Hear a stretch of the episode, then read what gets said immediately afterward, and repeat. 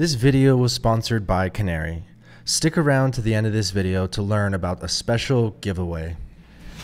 Hey everyone, welcome back to the channel. My name is Zach and today we're going to be talking about the unified namespace and specifically the data historian's role. We've done a lot of videos about the unified namespace. You can watch one here. But essentially the unified namespace, and we've got a lot to cover, so once you're done watching that, let's get into the data historian's role. So, but basically the unified namespace is, it is the single source of truth for all data and information in your business um, the single source of truth. Rather than having multiple different data silos across your plant, you want to create a single source of truth. That is what we refer to as, and the industry refers to as, the UNS, okay, Unified Namespace. It's also the place where the current state of your business lives. It's also the hub at which the smart things in your business communicate with one another. And it's the architectural foundation of your Industry 4.0 digital transformation initiative. It's your digital strategy. Okay, how does this work? So versus uh, the legacy, the traditional way is to have Edge PLC, you connect to SCADA, you connect SCADA to MES, sometimes you connect MES to P, uh, ERP, but sometimes that's paper. Um, and then you have cloud up here at the top. Most time that's not connected to anything. Sometimes you're sending digital threads from here all the way up to cloud and you're missing all the context at every one of these layers. So what do we do? How do we solve that? Very simply, we take all of the stuff that's on the edge. Here's your edge, PLC and HMI. Remove this stuff. Take all the stuff that's on the edge and we publish that into a unified namespace. Same thing with SCADA. We use SCADA, we subscribe to the UNS, get all the tags into SCADA, and if there's any additional context that's created in SCADA, namely like alarms and stuff like that, publishing it back in, okay? Uh, the other thing is MES, that's where it's gonna get all the data, real-time data right? You're not using a stopwatch, you're using real-time data to calculate OEE. You're using real-time data to calculate SPC for you quality folks out there, right? ERP, same thing. There's a lot of information in here. This is uh, typically, you know, your master data model. There's a little data database. This could be like your SAP, right? Typically, this is a big giant data silo, right? And IT won't let you touch it, right? well, Using the technology driven approach, we're going to publish that data into a unified namespace so you can get real time data to the edge. Why do you want to do that? So you can calculate things like real cost. ERP has all your costing information. Your edge has exactly what you're running on your lines. Using those two things in combination, you can calculate real cost. We're going to not go into that in this video, but we're going to go into how does this all play into the historian's role. Same thing with cloud. Rather than doing digital threading approach where you're creating objects on the edge, threading them all the way up to the cloud, missing all the context, what you do instead, take that data, subscribe to the unified namespace, and publish back in. Sometimes the unified namespace might live in the cloud, sometimes it might live on the edge, right? You might have a little UNS down here. Unified namespace is everywhere and it knows everything, right? It's, it's omniscient and omnipresent. So unified namespace is really important. Now that we know that, let's go into where the historian sits. So uh, here's our historian. And we'll say we're using Canary. Why do we like Canary? Well, there's three reasons. Number one, it uh, supports the minimum technical requirements. We'll get into the minimum technical requirements in a second. Actually, no, let's get into that right now. IIoT minimum technical requirements. It's report by exception. Only data are only the changes in the data are reported as opposed to poll response. Edge driven. Connections are instantiated from the edge. We'll get into how that creates and plays into scalability in a second, but it's important to note you're not going to the server to configure your new historian tag like you would with like let's say a Wonderware historian. Uh, let me know down in the comments if you guys are familiar with uh, you know adding a new PLC to a plant connecting that into your Wonderware histor- uh, connecting that into your Wonderware SCADA, then also having to go into your Wonderware historian and define a new tag, point to the OPC source. You're having to, that's server centric. Um, that's driven by the server, server centric, as opposed to edge driven. Uh, lightweight, it's really important. Uh, you don't have a bunch of extra uh, overhead in your payloads. Um, it's, it's really simple. What's not light, what's lightweight? It's not heavyweight. I'm looking at you, OPC, uh, with excessive overhead. Last but not least, open architecture. Plays nice with everything And it also exposes its internal data model to external consumers. Who is notoriously bad at this? Pi. Look at Pi.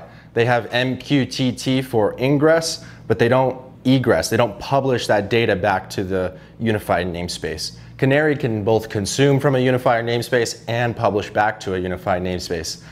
Why do they do that? Well, it's part of their business model. They're open, open architecture, plays nice with everything, as opposed to a closed architecture. Let me consume data, but uh, you know, if I create asset frameworks in Pi, it's really hard to get that information back out to external consumers. They're going to charge you for a connector, and even then, it's not scalable. It's point to point. Uh, let's go into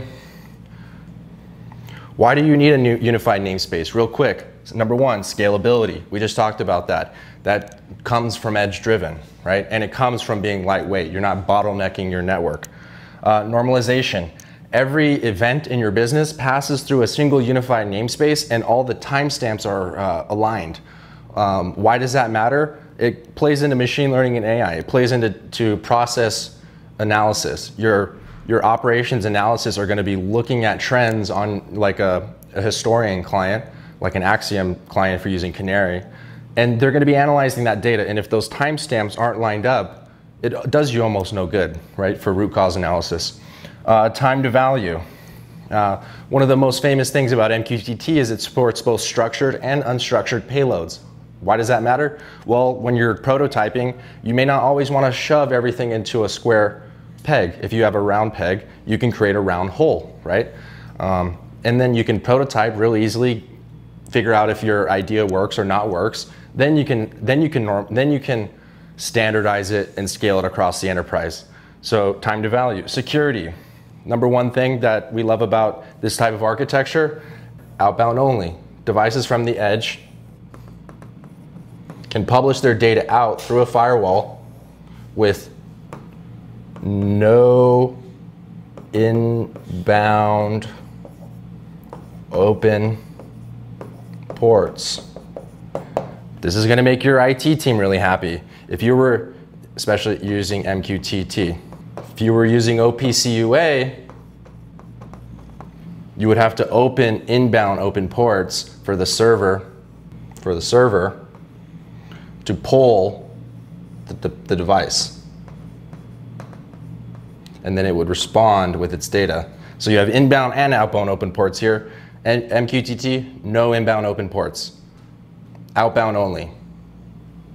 Last but not least, it gives you agility. It gives you ability to create new information models using um, your modeling software. We can take a look at uh, Canary has really awesome tools using reg reg regular expressions to model your data and create something kind of similar to asset frames. You can model you can create asset models in uh, Canary using regular expressions. Real quick side lesson on what regular expressions are. So here's uh, regular expressions. Canary gives you the power to create in, uh, asset models using regular expressions from your tags, wherever those tags may be coming from. Could be coming from OPC and a legacy system, could be coming from your unified namespace. But essentially, uh, let's say this is uh, your tag and you want to model this type of a pattern. You want to take anything that fits this type of a pattern. So this would, you know, if you, for whatever reason, had emails in your namespace, this regular expression right here would return all of the emails inside of your namespace. But using patterns like this, which I won't get into right now, you can return any, any type of format that fits this. Here's the ampersand, ampersand. You get the picture. So moving back, so these are the IoT minimum technical requirements. That's one of the reasons why we love Canary is because it supports these minimum technical requirements. Let's go take a look at architectures. So again, here's a unified namespace. Here's your data historian. What we're gonna do, we're gonna install MQTT connector right here. And it's gonna subscribe to the namespace and publish into the historian.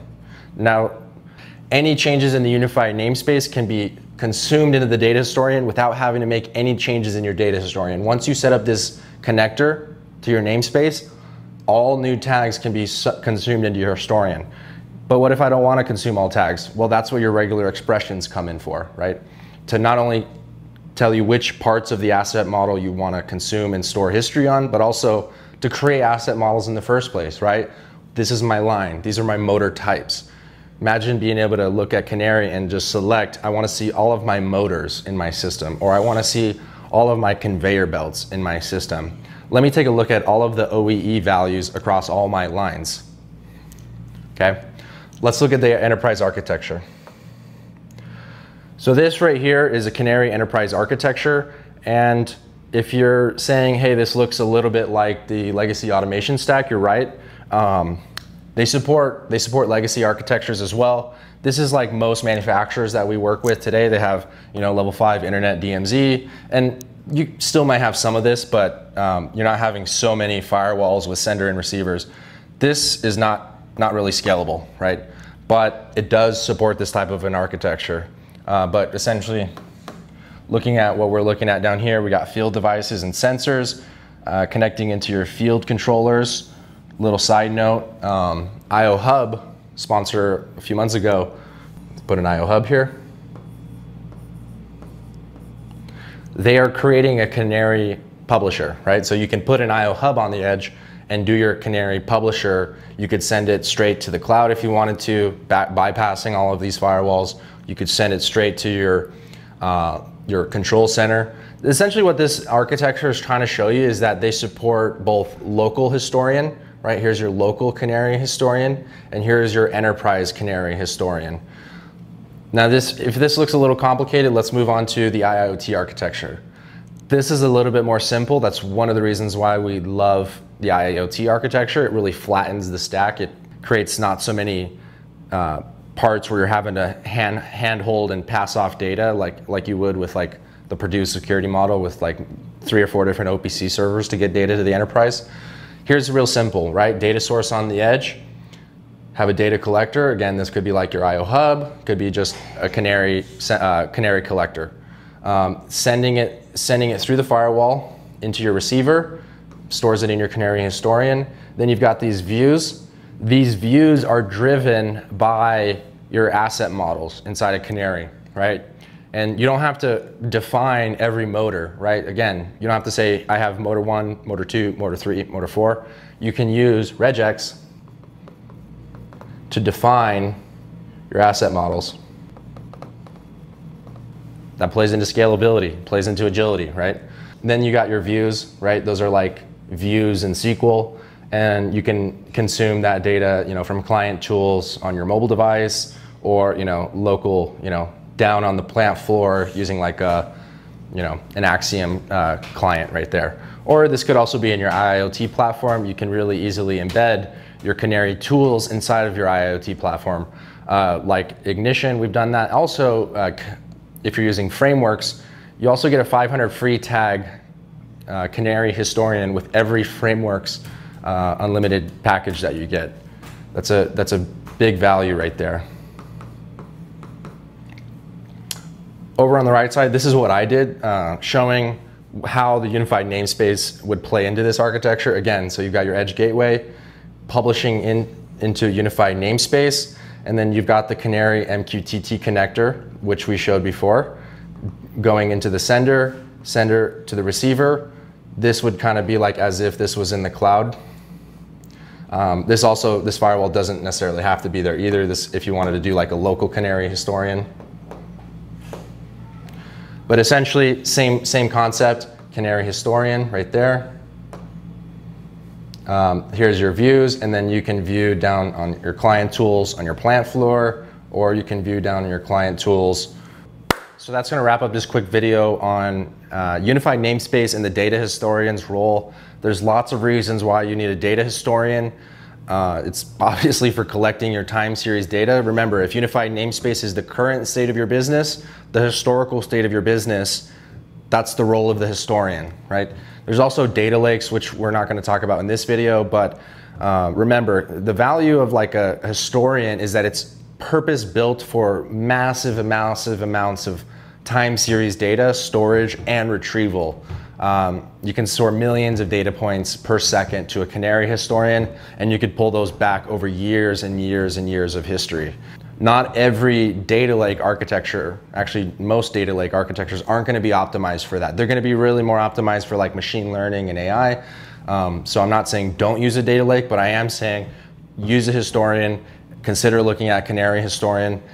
So that wraps up this video. And by the way, there will be a link down below to join the Canary community. The first 500 people to do so will be entered in a chance to win a free Tesla Cybertruck RC car and an Opto 22 groov RIO. That's a, an amazing value. Uh, click the link below, join the Canary community. Thank you guys for watching this video to the end. And thank you Canary for sponsoring our channel in the month of October. We'll see you guys in the next video.